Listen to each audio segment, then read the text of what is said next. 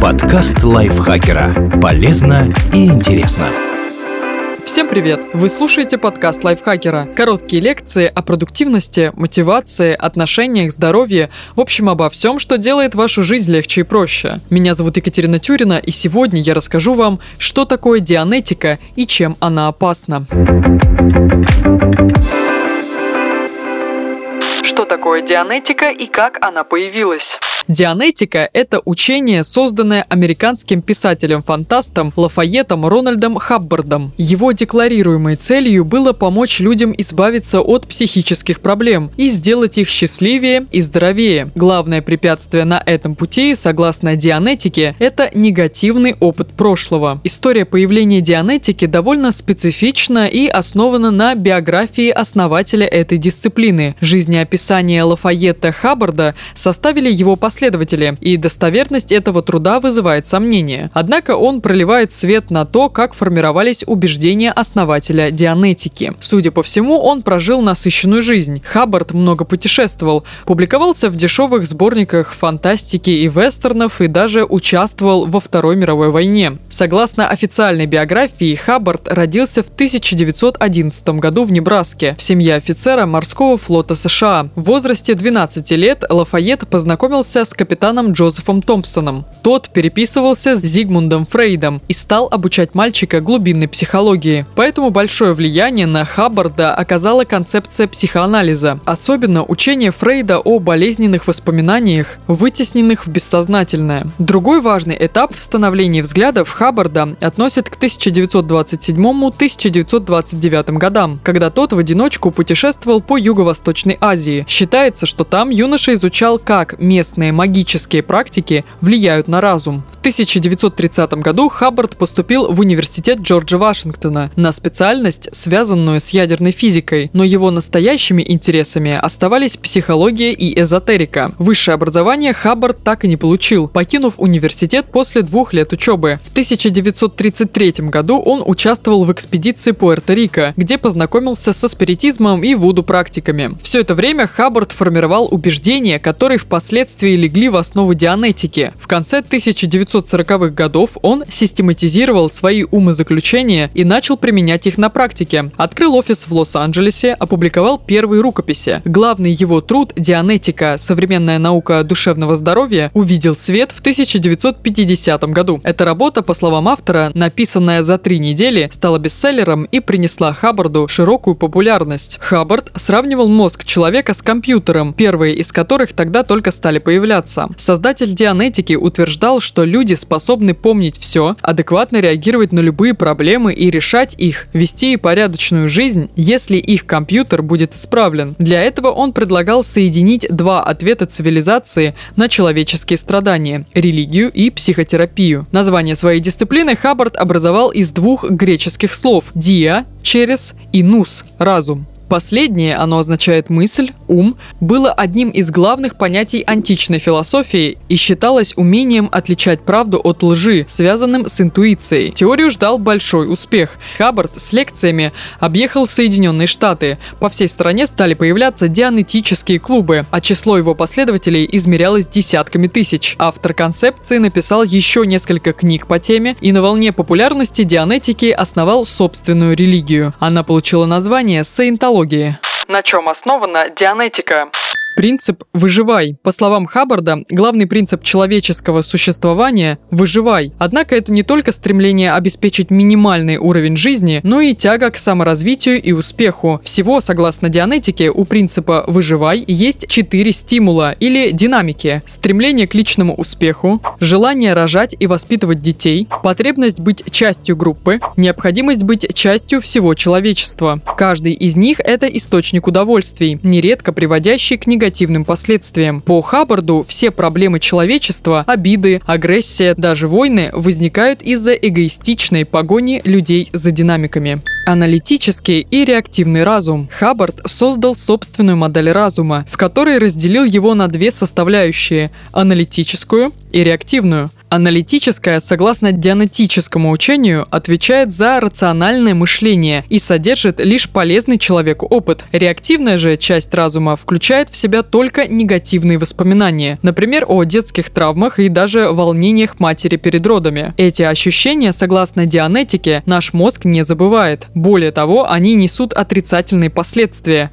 снижают интеллект человека, лишают положительных эмоций, вызывают страхи, боли и болезни. Важность психосоматики. Большую часть болезней, как физических, так и душевных, сторонники дианетики объясняют психосоматическими причинами – инграммами. Под ними понимаются отрицательные образы прошлого, которые хранятся в человеческом разуме. Термин инграмма появился в биологии и означал специфическое впечатление, полученное в зародышевом состоянии и зафиксированное мозгом. Однако научное сообщество впоследствии отказалось от него. Согласно учению Хаббарда, инграммы – это негативные эмоции, эмоции, иррациональные страхи и болезненные воспоминания, которые хранятся в реактивном уме и мешают нормальной работе психики и всего организма. Так, последователи дианетики считают, что инграммы становятся причиной сердечно-сосудистых заболеваний, воспалений суставов, астмы, аллергии, простуд, рака и диабета. Методики переосмысления и очищения. Хаббард утверждал, что много раз пережив травмирующий опыт прошлого, можно стать невосприимчивым к нему. Следовательно, прекратятся и все отрицательные эффекты инграмм. Человек сможет излечиться практически от всех болезней и даже стать бессмертным. Состояние человека, который избавился от всех этих блоков, Хаббард назвал чистотой, клиром от английского clear Средством достижения такого дианетического исцеления считается аудитинг – общение между терапевтом, аудитором и пациентом, приклиром. Первый пытается помочь второму несколько раз пропустить через себя негативное прошлое. В процессе этого приклир якобы может вспомнить все, что с ним происходило, вплоть до момента собственного зачатия. Почему дианетика – это псевдонаука?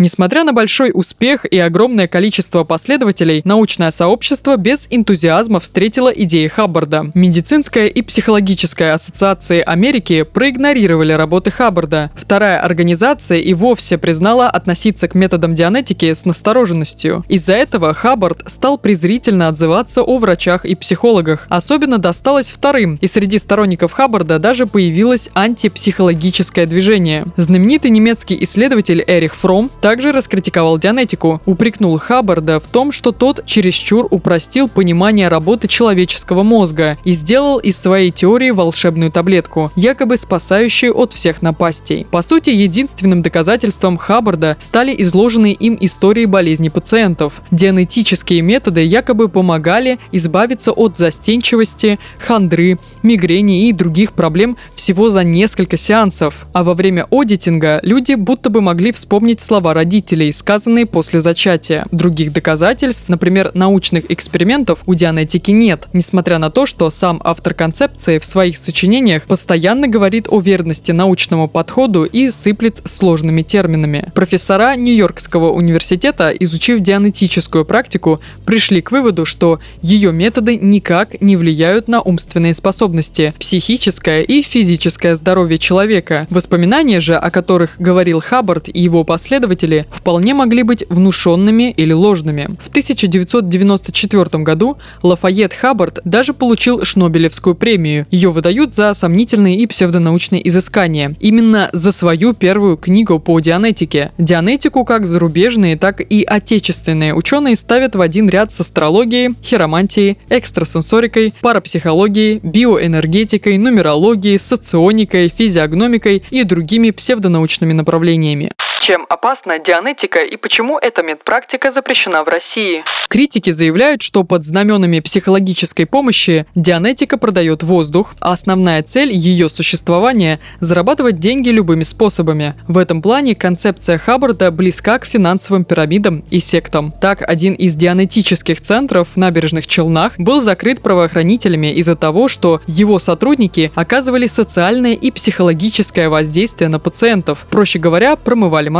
Другую подобную организацию в Барнауле уличили в ведении религиозной деятельности вместо общественной. Тут стоит вновь вспомнить о том, что Хаббард основал церковь саентологии, в основе которой лежит дианетическое понимание человеческого разума и идея переселения душ. Воззрения саентологов объединяют идеи буддизма, индуизма, христианства и психоанализа. В центре культа находится бессмертное сознание человека, Тетан. Тетаны якобы создали Вселенную и поддерживают ее существование, а саентологи пытаются пробудить их в себе и окружающих, чтобы раскрыть свои способности по максимуму. За несколько десятилетий церковь Хаббарда стала настоящей империей. Ее последователи вербуют неофитов как на улице, огорошивая заявлениями о том, что ваш мозг работает лишь на одну из десяти тысяч своих возможностей, так и в интернете, запуская рекламные ролики на ютубе. Через дианетические диагностическую терапию, те, кто решил избавиться от инграмм, постепенно становятся новообращенными саентологами. Ряд исследователей называют саентологию деструктивным психокультом, то есть сектой, которая причиняет вред обществу и отдельным людям. Такие организации могут не только вытягивать деньги из адептов, участие в сектах может приводить к тяжелым последствиям для физического и ментального здоровья. В крайних случаях дело доходит до убийств и суицидов. Наиболее известным, но далеко не единственным случаем смерти, которая произошла по вине саентологов, стала гибель Лизы Макферсон в 1995 году. Она умерла из-за того, что отказалась получать медицинскую помощь, а члены церкви не пускали к ней докторов. Еще Эрих Фром в ответ на первую книгу Хаббарда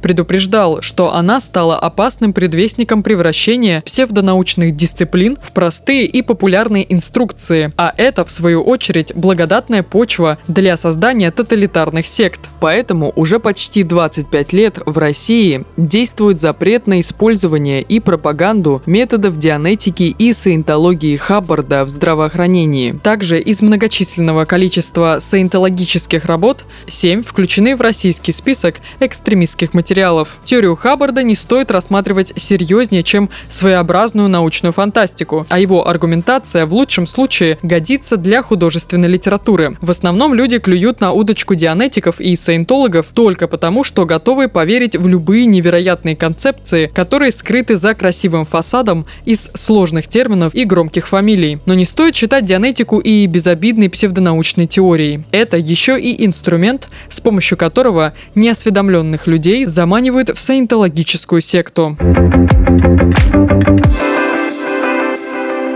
Спасибо Андрею Вдовенко за этот текст и спасибо вам, что прослушали этот выпуск. Подписывайтесь на подкаст Лайфхакера на всех платформах, ставьте ему лайки и звездочки. Заходите к нам в чат в Телеграм, он так и называется – подкасты Лайфхакера. На этом я с вами прощаюсь. Пока-пока. Подкаст Лайфхакера. Полезно и интересно.